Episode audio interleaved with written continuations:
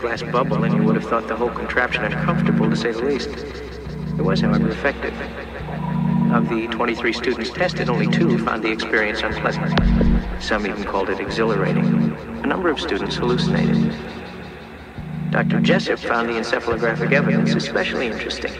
And one Saturday afternoon in April 1967, he decided to try the experience for himself.